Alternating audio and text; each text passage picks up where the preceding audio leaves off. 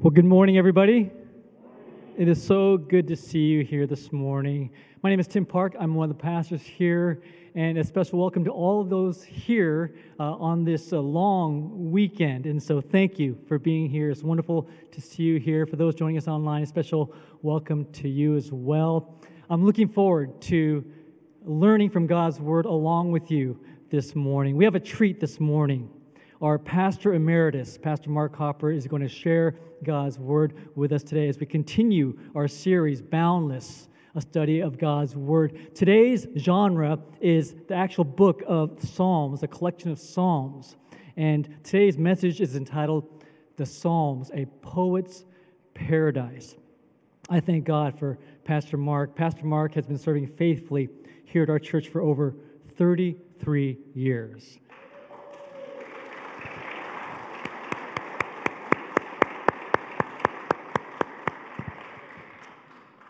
He served as our senior pastor for 27 years. And then in 2015, he graciously handed the baton to me and then served on our staff for an additional three years. And then in the last three and a half years, he's been serving as our pastor emeritus, and he just keeps serving so faithfully. I cannot thank God enough for Pastor Mark, for Jeannie, their entire family, and what they mean to our church community to our community at large, the impact that they continue to make, it is so far reaching. And so it is really an honor to have him come uh, and to share God's word with us today. And before we welcome Pastor Mark to the stage, would you bow with me? I want to ask God to prepare us to receive his word and to use Pastor Mark as his mouthpiece. Thank you, God, for this special Sunday any special, and any Sunday that we gather together in your name is special. So thank you for what you're going to do and what you have been doing, Lord, already today. Father, we ask that your Spirit would prepare our hearts. God, that we'd be receptive to your word this morning. Soften our hearts, make them more like Jesus' heart. Help us, Lord, to, to love you to love people as much as we love ourselves, to be the best neighbors possible, to be the hands and feet of Jesus, to be his mouthpiece. Lord, right now, I pray a special prayer for Pastor Mark as he comes and delivers your word. Thank you, God, for your faithful servant.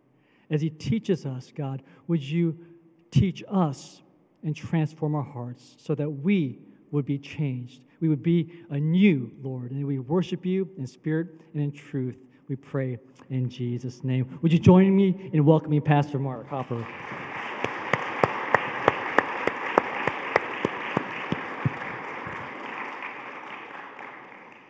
Well, thank you. It is a, an honor to uh, speak with you this morning and open the Word together. Uh, and I want to say thank you to Pastor Tim for his kind words. Uh, we always kind of joke about that term emeritus, and, and nobody really knows what it means. It's a Latin word, and uh, I just tell people it means a good looking pastor.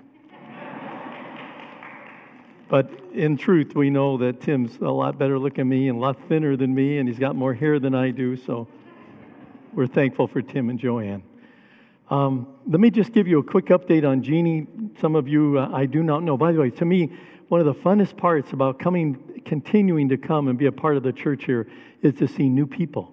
So if I haven't met you, hello, it's nice to meet you.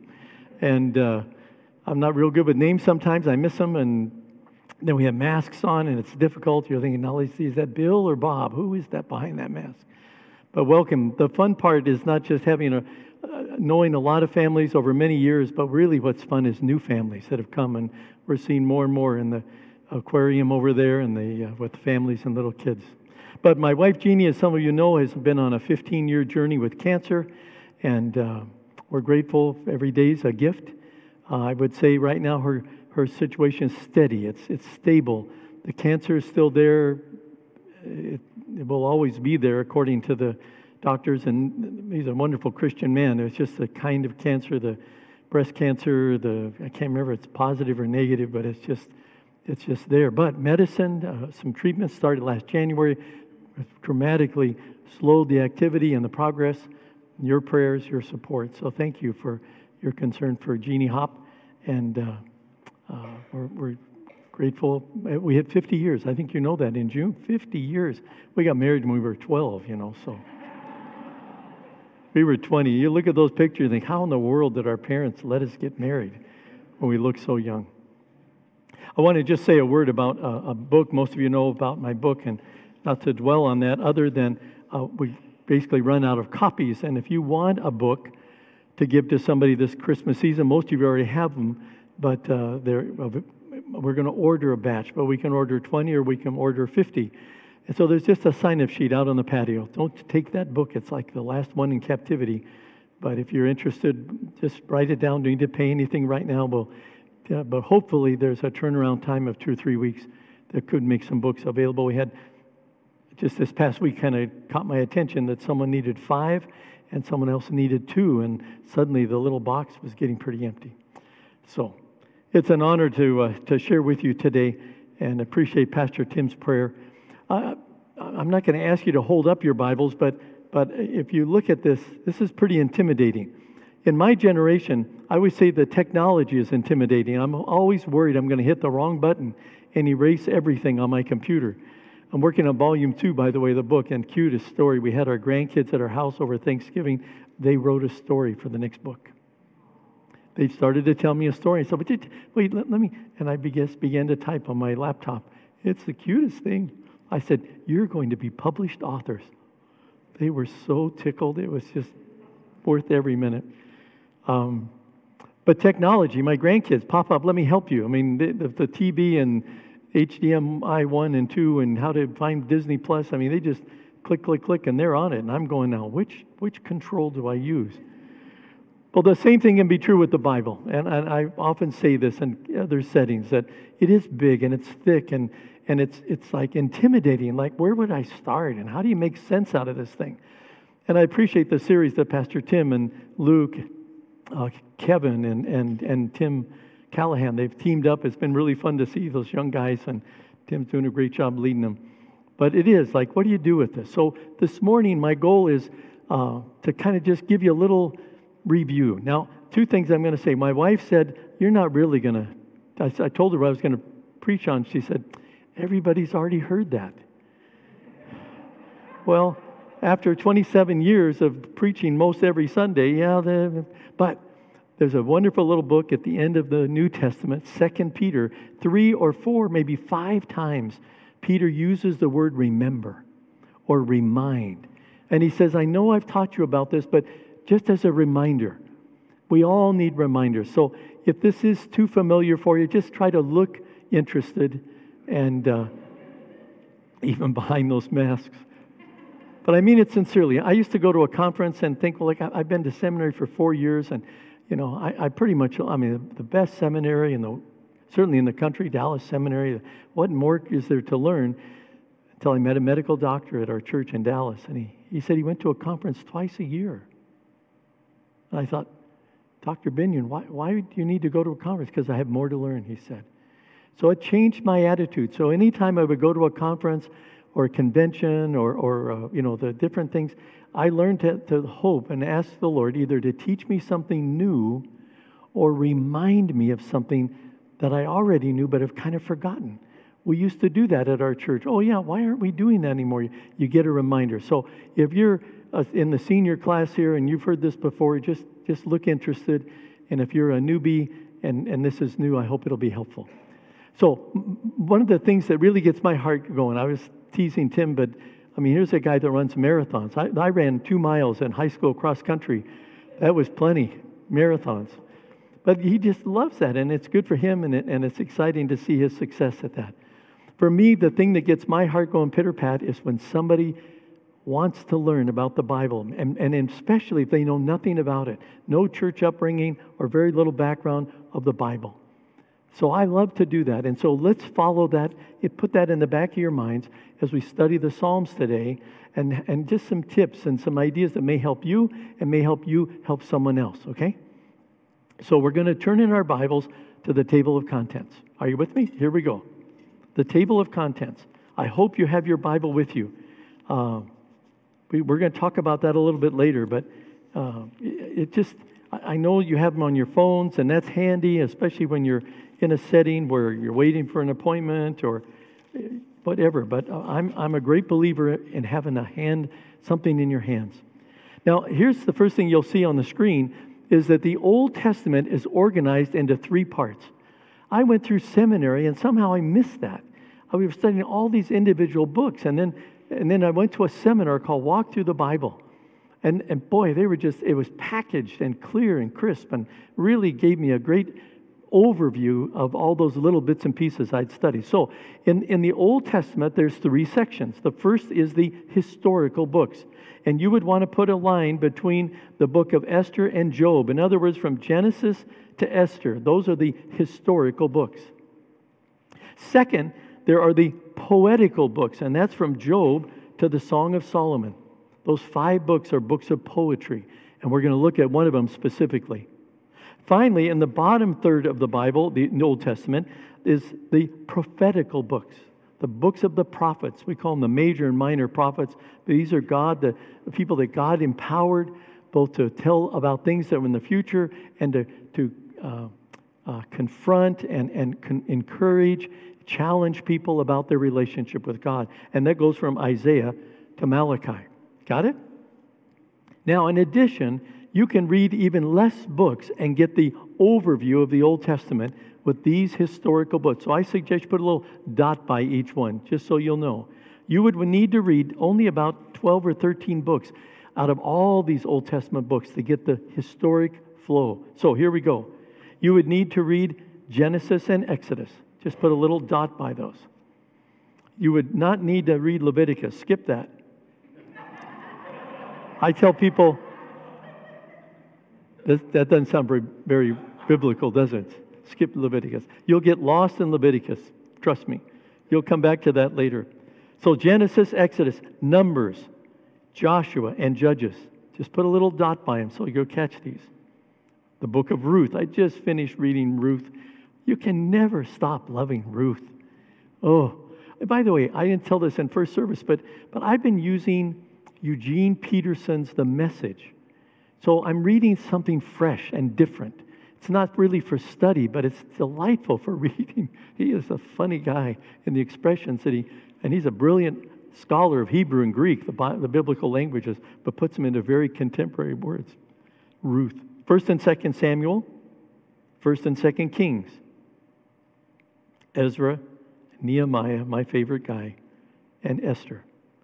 So if you only read, you could count them as that 11 or 12 or 13. If you just read those books, you would, you would understand the historic overview of the Jewish people, uh, all the way back to the days of Genesis until the end of the Old Testament. New Testament, by the way, this is free to add to it. It's divided again into thirds. The first five books are historical Matthew, Mark, Luke, John, and Acts. Put a line between Acts and Romans. In fact, Luke has become my favorite author because he's a history, reliable, brilliant history scholar and source of information. Then there are letters to churches and to individuals from Romans down to Jude. Those are letters. And then the prophetical book is the book of Revelation. Does that help you a little bit? It helped me just, oh, oh, that makes sense. They're all important. Again, let me give you one last tip. If you were to read one chapter a day, in three years, you would have read the whole Bible. Now, that sounds like a long time. And it's kind of like for Pastor Tim running a marathon. It takes time. You, you don't finish that in a hurry, and it's, you, you keep moving. So here's what I suggest don't start on page one, start in the book of Mark. And you understand why? Because that's my name. I've said that many times. Said, oh, don't say that. But it's easy to remember. 16 chapters, you'll have read one book of the Bible, half a month. Just read one chapter a day. I, have been enjoying the historical books so much, I've been kind of cheating and reading two. I'm into uh, uh, First Samuel now, and I just I just love this. So just read a chapter, and you'll miss a day. This is not some kind of spiritual miracle. It just it will nourish your hearts. We'll explain more about that later. But you could do that and start in the book of Mark. It'll it'll encourage your hearts if you do. Now, we want to talk about this paradise of the poets. I got that title from someone else, so I cannot claim uh, uh, authority on that. But the Psalms, see, I'm a history guy. I love biography. I, I, mentioned in first service, I love the story of people's lives. I read about the Wright brothers. Have you ever read the biography of the Wright brothers? I even read the history of In N Out Burger. That's worth reading. I love history. I love the events, and I love the people that make all that up. So I'm a history person. Give me the facts, give me the geography, give me the information. But for the Psalms, they are poetical. And, and, and though they're set in a historical context, they're, they're filled with language of figures of speech, metaphors, word pictures, artists, musicians, poets. All these people bring, bring a whole different perspective in terms of God's Word, the poetical books. Now, just as there are different types of music, and, and some of you love classical music, some of you love, uh, uh, well, I, I love the 60s. I love the Beach Boys. Anybody here like the Beach Boys? Bless you. I wish they, I wish they all could be California girls. It stick with you. And that's what's neat about music. And, and I was reading uh, uh Tim Keller I sense is a good pastor, a good man, and he was saying that the neat thing about the Psalms is they were set to music, and so people learned them and memorized them. So there's a value to music. And you remember our children's program. So you today still know songs that you learned in, in preschool or, or in Sunday school or vacation Bible school. Your kids will know those, and some of your grandkids will know them as well. So there's different kinds of music. Well, there's different kinds of psalms as well. And, and what you'll find is that uh, there'll be different kinds, different emphasis. So you'll find them ranging from pessimism to praise, from delight to depression, confidence to confusion, anger to alarm. So be aware as you're reading different psalms. And the other thing, the, words, the word itself for psalm in Greek is a song sung to the accompaniment of a plucked instrument. Did you notice what we had up here this morning? There weren't trumpets or saxophones, they were plucked instruments. So do you understand? And, and you'll see in some of the Psalms, they'll give you a hint of which musical instruments were used and information and direction were given. A song written to the accompaniment of plucked instruments. They were written over about a thousand years and they're divided into five books. And I don't know that that's really critical, but different seasons. And, and you'll find, if you, if you want the divisions, it's chapter 1 to 41 is the first book within the book of Psalms. They all end with a little praise, like Amen or Praise the Lord, a summary of each one. 42 to 40, excuse me, what we have? 1 to 41, 42 to 47, you'll see that at the end. 73 to 89, 90 to 106, and 107 to the end. Many have the name of the authors, not all of them. David wrote about half of them. Do you remember David's story? So you could read that in 1 Samuel, how he got to know the king Saul, and because David was a musician. And he soothed the heart of the king using music. Solomon, Moses, there are others.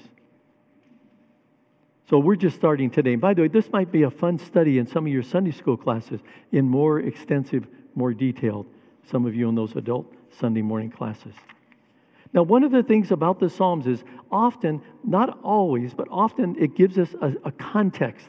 What's, what's behind this story? So let me give you only example of one. Turn in your Bibles to Psalm 51. Psalm 51.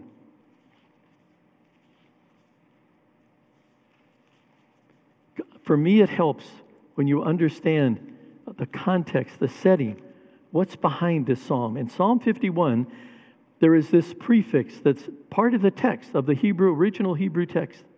This is for the choir director, Psalm 51, a psalm of who's the author? Hello, anybody out there? David. Good. I want to make sure you got that. And, and the setting is when Nathan the prophet, he's the one with the crooked finger. When my pastor would tell this story, he stuck out that bony finger that Nathan pointed right at David and he said, You are the man. Read it You'll see it. You'll even see the bony finger. You'll see it in there. But Nathan the prophet came to confront David after David had gone in an adulterous relationship with Bathsheba. You got that? So, knowing that background, then you read, and I'm only going to read the first paragraph. Be gracious to me, oh God. David just pours out his heart. According to your loving kindness, that's God's covenant commitment to us. According to the greatness of your compassion, blot out my transgressions. David is confessing the horrible things that he has done. Wash me thoroughly from my iniquity, cleanse me from my sin. I know my transgressions, and my sin is ever before me. Against you, you alone, I have sinned. I have done what is evil in your sight, so that you are justified when you speak and blameless when you judge. David is pouring out his heart because he had committed adultery. And you know the story. See, read the background. You can find it in 1 Samuel, excuse me, 2 Samuel chapter 11 and 12. That's where you'll find that story. Many of you have a study Bible. Do you have a study Bible? It'll help you so much. Uh, just, just give you cross references, footnotes, so you would be led to First, uh, 2 Samuel 11 and 12. So in that setting, it tells what David did. David had a relationship with his one of his most trusted friend's wife. He knew who Bathsheba was married to. There was an inner circle in David's life called his mighty men, 30 men, his trusted inner circle. And one of them, if you ever read, you'll find him in Samuel, is Uriah. And yet, even though he knew Bathsheba, learned that she was Uriah's wife, he committed adultery. And not just adultery, but then to cover up what he had done, he uh, uh, first he gets Uriah to come home. Uriah won't go to his home. He's, his troops, fellow soldiers are in the field. He sleeps on the doorstep of the palace. So David sends Uriah back to the battlefield with a note in his hand, a sealed document to the general, the commanding general. I think it was, I won't remember real off the top of my head. It was his death warrant. The message he took back to the front was put David, excuse me, put Uriah on the front of the fighting so he'll be killed. It was unbelievable what David did. And so here he pours out his heart, confessing. There's some others. There's some others. About 13 of the Psalms will give you some of David's uh, settings of where he was fleeing from Saul, etc. Now let's go back to Psalm 1. We're only going to cover one psalm. There's 150. You don't want to stay that long. And so we're just going to pick one. And I picked one for you. Just the very first psalm. Now, one of the things you need to understand about the Psalms is that this, this Hebrew poetry, we think of poetry, and if you watch some of the words, that they rhyme, right? Like Mary had a little lamb, its fleece was white as snow, and everywhere that Mary went, the lamb was sure to go. Snow, go. Oh, that's a rhyme. Fun sometimes with grandkids to come up with a word, and we just keep throwing out more synonyms, more other, or, or homonyms where they sound alike. It's, they get a big kick out of doing that. So we look for, for, for the sound, the rhymes, and the words. But in the Hebrew poetry, it's different.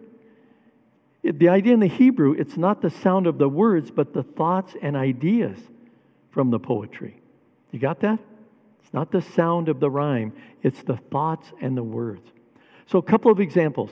In fact, we'll see some here in this psalm. For example, there are some that are synonymous. Like we would say, run for your life and jog for your health. Just keep running, Pastor Tim. We would, we would use synonyms to, to reinforce one word, one line reinforces another. We'll see one here in a moment. There are some that are word pictures where the first line will illustrate something in the following line faster than a speeding bullet, strong as an ox. Then there are some that add. We call them synthetic, it's a technical word. But the idea is that the second line adds to the first line. So, like we might say, Well, my dad is stronger than your dad. There's nothing he can't do. Do you see how we've added on? And then there's antithesis or antithetic where there's a contrast. And we'll see that in this psalm as well. But the idea is that, that one thing is stated and the opposite is stated. Sometimes contrast helps us. I showed the first service my cell phone. You would be pleased I got a new cell phone a year ago. I think I replaced one that was 10 years old. So here, what color is my, uh, my cell phone? It's black. Bad idea. Do you know why? Because we have a piece of furniture in our house and the top of it is black. And I can't find the phone. The cup holder in my car, the console, you know, in between the seats, what color? Black. There are numerous times I get out of the car and leave the phone in the car because I don't see it. Do you understand? So sometimes it helps if there's a contrast in the Psalms, in its poetry, saying one thing and then contrasting it with something else. That makes sense? Next time I get a phone, I'm going to get a white cover. I, I actually now intentionally look for some place to put it that has a piece of paper, white, black, you know, or a countertop that's at least a color contrast. And our family photo, I don't know, probably Pastor Tim, he's an excellent photographer. My dad taught me years ago it helps to have contrast. And the color red, if you get a chance and you're in a picture, wear red because it will provide a crisp contrast. And I've done that on more than one occasion. Don't tell my children that. They'll want to know how come dad always wears that red shirt? Let's look at Psalm 1. Basically, what's going to happen here is there a, a contrast. It's in two parts. The author is not known, but here's what the psalm says how, be- how blessed is the man who does not walk in the counsel of the wicked, who does not stand in the paths of scorners, who does not sit in the seat of scoffers. But his delight, rather, this blessed man, we're going to call him righteous, his delight is in the law of the Lord. His law, on his law, in his law, he meditates day and night. And therefore, he will be like a tree. Remember, we talked about word pictures here? He will be like a tree firmly planted by streams of water, which yields, yields fruit in the season, and its leaf does not wither, and whatever he does prospers. So the author is giving us one example, and he uses an opposite, doesn't he? He says, This, this man who is blessed, and I'm going to call him righteous down in verse 5 and verse 6. This righteous man, this good man, he doesn't do these things, but rather he does these things and he's providing a contrast between them.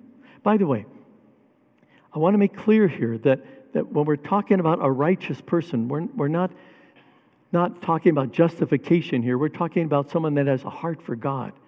That would be my definition in the Psalms of a righteous person. And the wicked person may not be a real bad person, but one that has no heart for God. In fact, if you flip over, look at Psalm 4. I think it is Psalm 3, Psalm 4.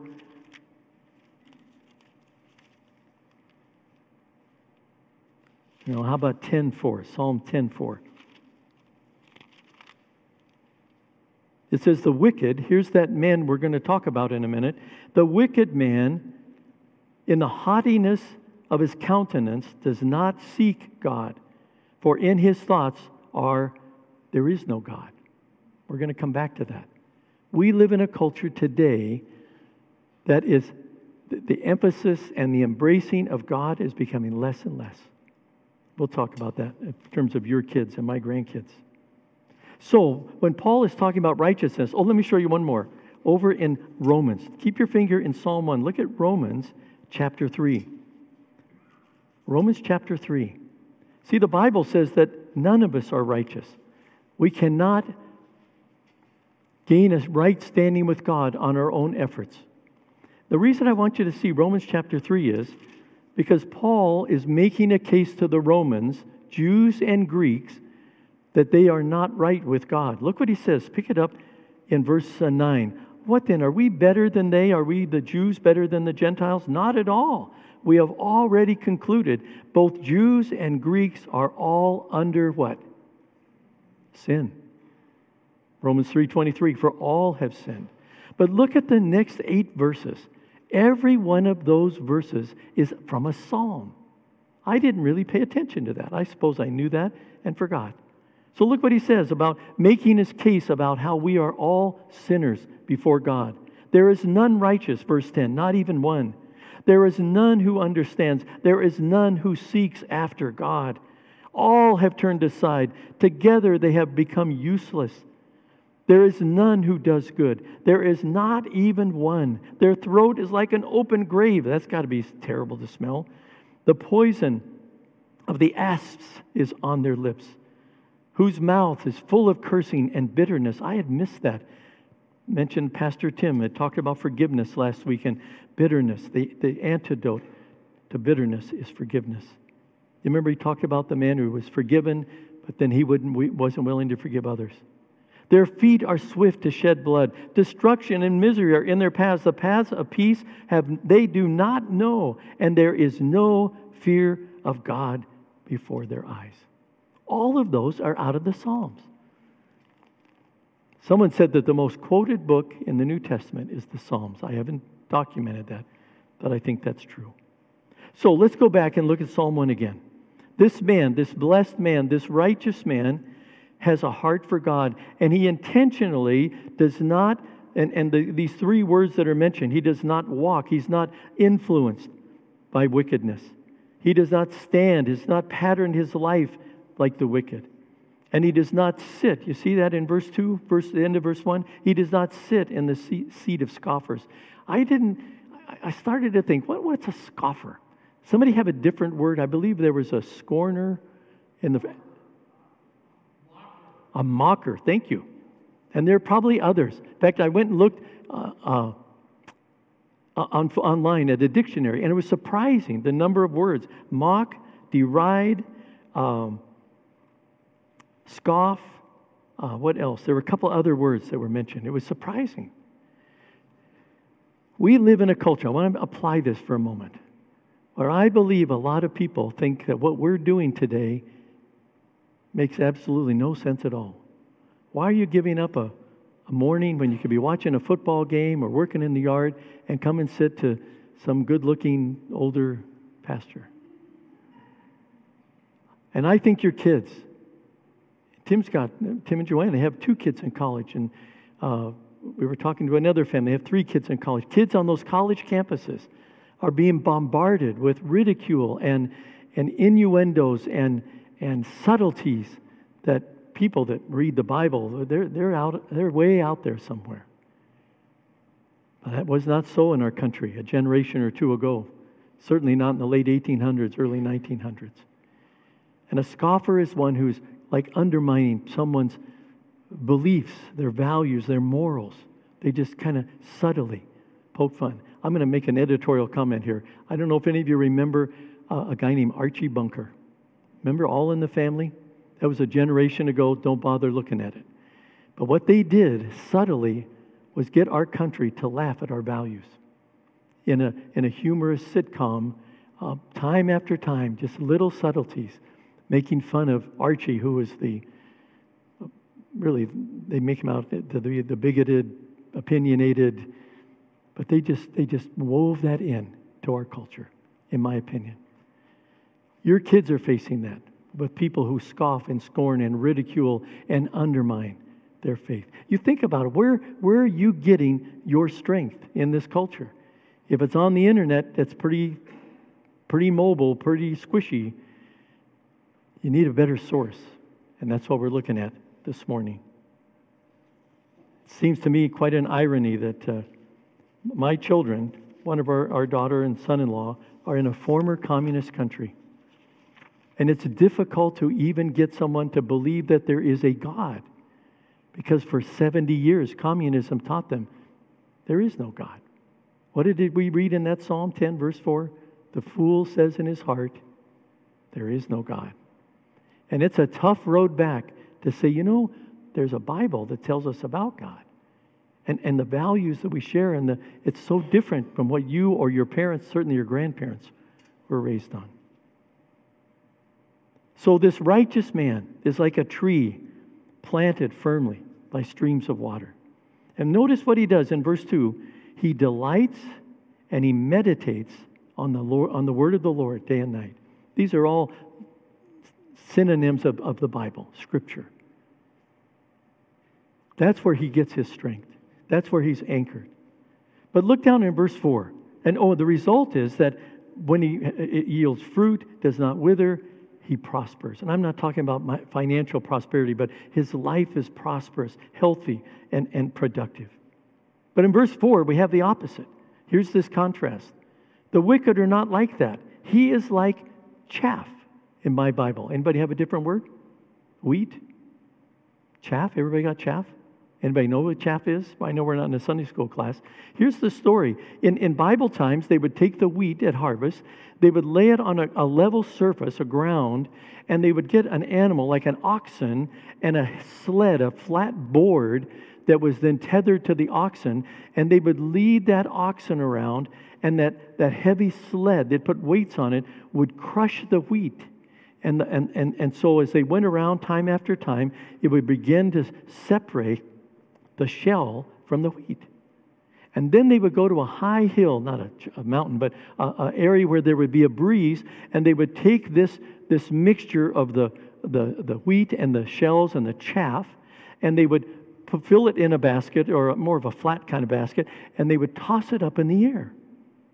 And the wind would blow away those shells, and the wheat being heavier would be caught back in the basket. That was separating the wheat and the chaff. And he's saying here that this wicked man is like chaff, that the wind drives away. Can you picture that? See, we didn't grow up on a farm, most of us, so it's hard to envision that. So it's like chaff, the wicked, the wind drives them away. And he says in verse 5 the wicked will not stand in the judgment, nor sinners in the assembly of the righteousness. By the way, did you catch this? And it took, I must have read this verse 20 times, this passage. And it finally dawned on me that over here, the righteous man doesn't stand with those who are what? Sinners. And here, the wicked will not stand, and the implication is with the righteous, the judgment of the righteous. The sinners in the assembly, in my opinion, will not sit with the righteous in verse 5, just as the righteous man did not sit at the seat of scoffers. You see the contrast that he builds? And so he says in verse 6 the Lord knows the way of the righteous, but the way of the wicked. And I'm not talking about bad people, I'm talking about those who have no heart for God. He knows the way of the wicked. It will be to perish. Do you get the contrast? Now, keep your finger one more time in Psalms. I want you to turn with me to Jeremiah chapter 17. And then we're going to draw some applications. Jeremiah chapter 17. Come on, we all have to look at it. We're not leaving until we finish. Were you ever in a college classroom and you're just ready to leave? And then the professor will say, Does anyone have any questions? And inevitably, one person who's trying to improve their grade says, Ah, oh, Professor, I have a question. And the rest of the room kind of goes, Oh, I don't want you to be that way today. Jeremiah chapter 17. It's a similar picture that Jeremiah is drawing, and, and I just, it, it, I think it's helpful. The Lord says, uh, thus says the Lord, excuse me, verse 5, Jeremiah 17 Cursed is the man who trusts in mankind and makes flesh his strength, and whose heart is turned away from God. He will be like a bush in the desert. So, another word picture. It will not see uh, and, and will not see when prosperity comes, but will live in stony wastes in the wilderness, a land of salt without inhabitants. I think he's talking about the hillsides of Palm Springs down by the Dead Sea, the, the Salton Sea. In contrast, blessed is the man who trusts in the Lord, whose trust is the Lord. He will be like a what? There it is again, a tree planted by water, extending its roots by a stream. It will not fear when heat comes. Its leaves will be green. It will not be anxious in a year of drought, nor cease to yield fruit. I love that picture. I shared in first service that my wife and I drive to Phoenix. She has family there, and, and so we, we know, we almost put our car on autopilot because it's 100 miles from Diamond Bar to Palm Springs, another 100 miles from Palm Springs to Blythe, and the gas is cheaper on the other side of the river, by the way, if you need to fill up in Arizona, and then another 150 to Phoenix. We could just do that in our sleep. And I'll tell you, some of that land, especially past Indio, all the way to Blythe, is barren desert. Little creosote bushes are trying to hang on for their dear life. But when you get over to Phoenix, especially in the days when I grew up, they have irrigation canals that run through the city, bringing water actually from the Colorado River and from mountains to the east and north. And you know what grew by those canals? Trees, cottonwood trees. I remember it vividly. Now they've taken them all out because they are taking away the water. They're soaking up too much water. But the difference was the bush is in the desert, the tree is by the water. And it's healthy and vibrant and rooted, and it's not going anywhere. He uses that same analogy. And so I think what the psalmist is trying to tell us is that those who believe in God, who have a heart for God, maybe that's the best word, and, and obviously we would say have a relationship with God through faith in Christ, his death on the cross and resurrection as the payment for our sin, that relationship leads to health and growth if we nourish it. On the other hand, those who say God is dead, there is no God, the psalmist says, they're like chaff that blows away. They're like a bush in the desert that gets blown by the wind. And you might even see a few tumbleweeds out there in the desert. So, how does that apply to us today? Let me give you some very specific suggestions. First of all, I believe there are a lot of people that are very discouraged. This has been a crazy year. COVID 19, by the way, it's nice to be back. I was teasing Pastor Tim. He was kind of like Moses and led us through the parking lot during the COVID crisis. Isn't that true? I mean, bless his heart, he was relentless. Only one time but did they have to cancel a Sunday morning service, but he was our Moses who led us back to the promised land and finally back into the building. We were all out there in the, in the parking lot, many of us, and many online, and we are thankful for those online. But people are discouraged. Uh, some of them are having their own issues with life threatening illnesses. There's a news, did you catch it this week? A new variant in South Africa. We may be on round two. Some of you have lost loved ones and friends, whether through the virus or other situations. Many of you have felt isolated from friends, friends and family. And a new thing that's cropped up lawlessness. Is it getting crazy or what? The grocery stores, what do they call these? These uh, mob, like, what's the right term? Mob things, robberies. It's crazy. Where they rush in, hundreds, dozens of people robbing at random. I think it's discouraging. And it's, it, it causes people to be afraid. Some of you have lost your job or lost your business or lost your income. Some of you have been buying gasoline lately. Inflation. Our children, isn't this funny? Our kids don't know what inflation is, but we do. Most of us in this room know what it was like to live through the 60s and certainly the 70s and the crazy inflation that went on. And here it comes again. Stock market had a huge decline, I heard, the day after Thanksgiving. That wasn't very thankful. Shortages of food and staple goods. You look at the shelves, still some shortages. And most of all, this uncertainty about the future for yourself and your kids and your grandkids. I'm a big believer in grandkids. What's ahead of them? So how do we how do we respond to that from what we've learned in this song? And I believe the answer is back in verse 2. We need to delight in the law of the Lord. And we need to meditate on it day and night.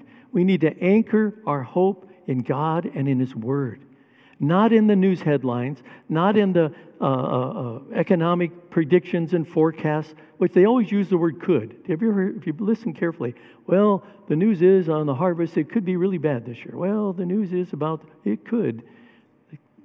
It just fuels the fear and the speculation. What we need to do is not be a bush that is blown around in the desert, but rather we need to be a tree firmly planted. And how do we do that?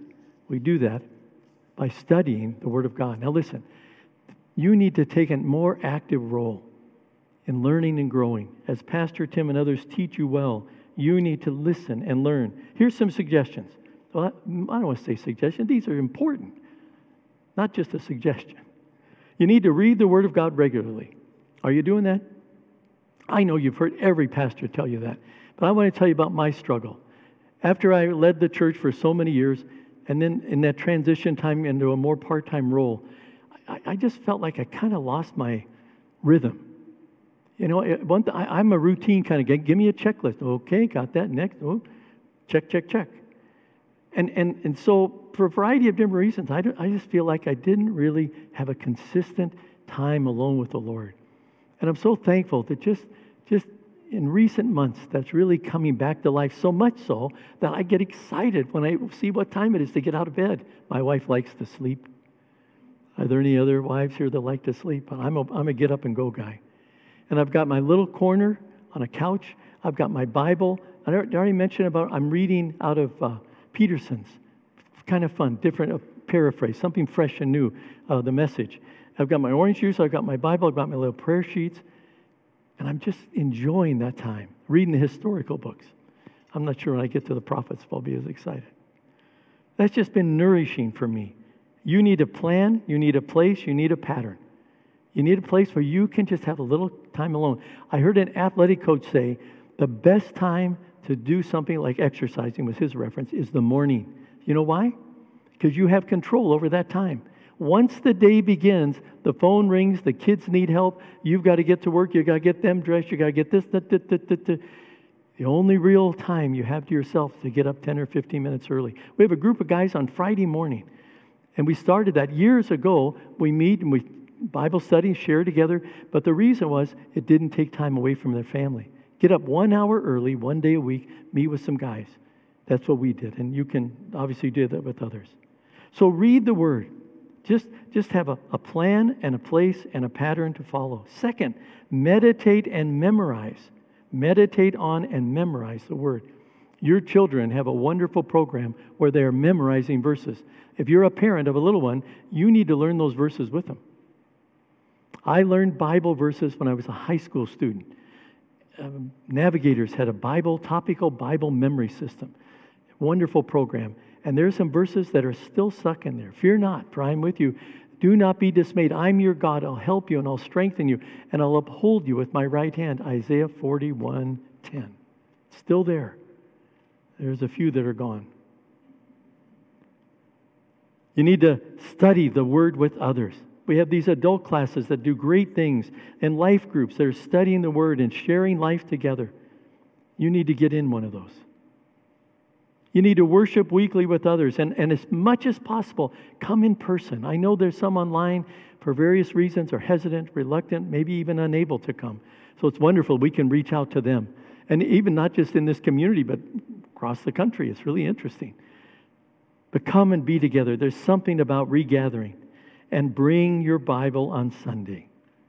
Now, listen, I know you can have a Bible on your phone. By the way, I'm not the senior pastor anymore, so you don't have to like me anymore if I tell you this. But I mean this sincerely. You need to bring a Bible with you to church. When my parents were, we, my mom had come to faith in, at a Billy Graham crusade, and we ended up at a new little church called Scottsdale Bible Church. And I always remember my dad saying, You know, there's something unusual about these people. They all have a Bible. My parents were raised in a more mainline denomination. They never needed a Bible. They never needed to bring a Bible. You need to bring a Bible and a pen so you can underline or put a note in the margin, like a cross reference from Psalm 1 to Jeremiah 17. You could do that. If you better, if you got a study Bible, it's Christmas. Tell your wife or your husband you want a study Bible that has notes and, and, and maps and tools that will help you. Bring your Bible. By the way, I, I meant to show you this. I brought a Bible today. This is a Bible that belonged to my great grandfather. His name was Frederick Hopper. And you can't read it, but a man named Henry Buchtel in 1887 gave this Bible to my great grandfather, Frederick Hopper, May 5th, 1888. Isn't that something? And I, I told the first service I was going to preach out of this just to honor him. But it's dusty and it got my nose running and it's, but what a treasure. And by the way, I, I told him in first service that, that, yeah, starting right here, this thick in this Bible, can you see the, probably a fourth or a fifth of this Bible are study notes. This is called a, uh, uh, what would they call it? A uh, uh, helps for teachers and leaders.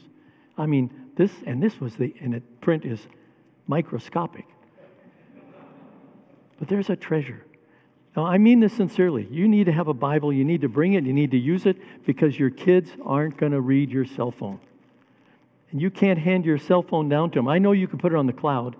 Say, well, my kids want to see what I'm reading. Your kids don't know if you're reading your email or the Bible. They don't know.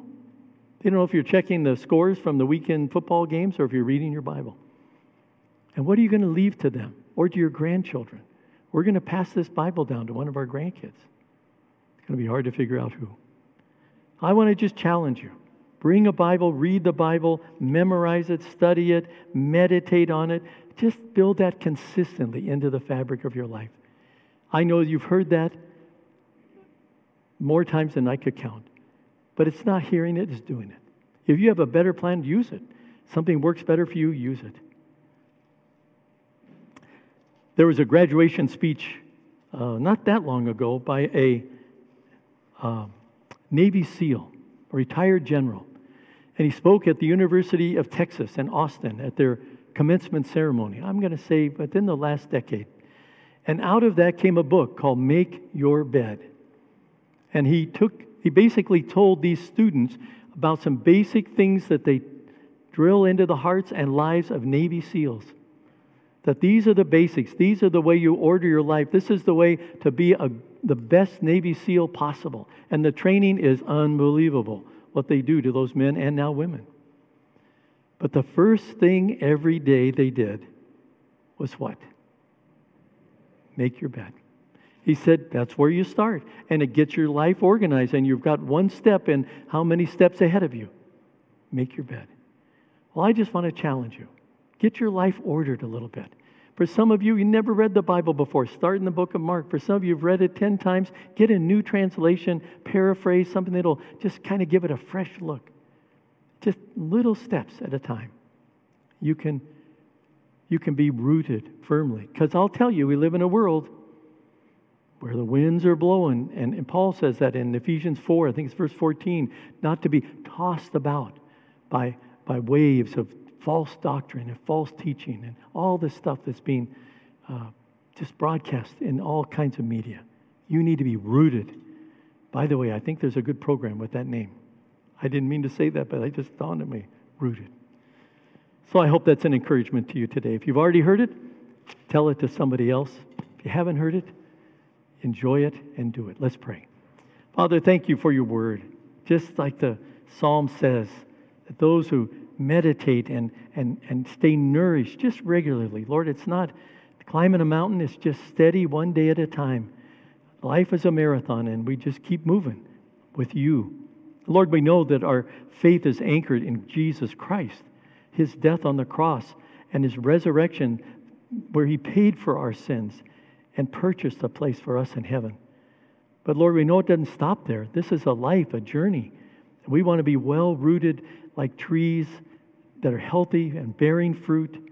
And we know that comes from a steady diet of your word with others and with you alone as we do that. So we thank you for that reminder today and for your word, how remarkable it is. May it nourish and encourage us, we pray. In Jesus' name, amen.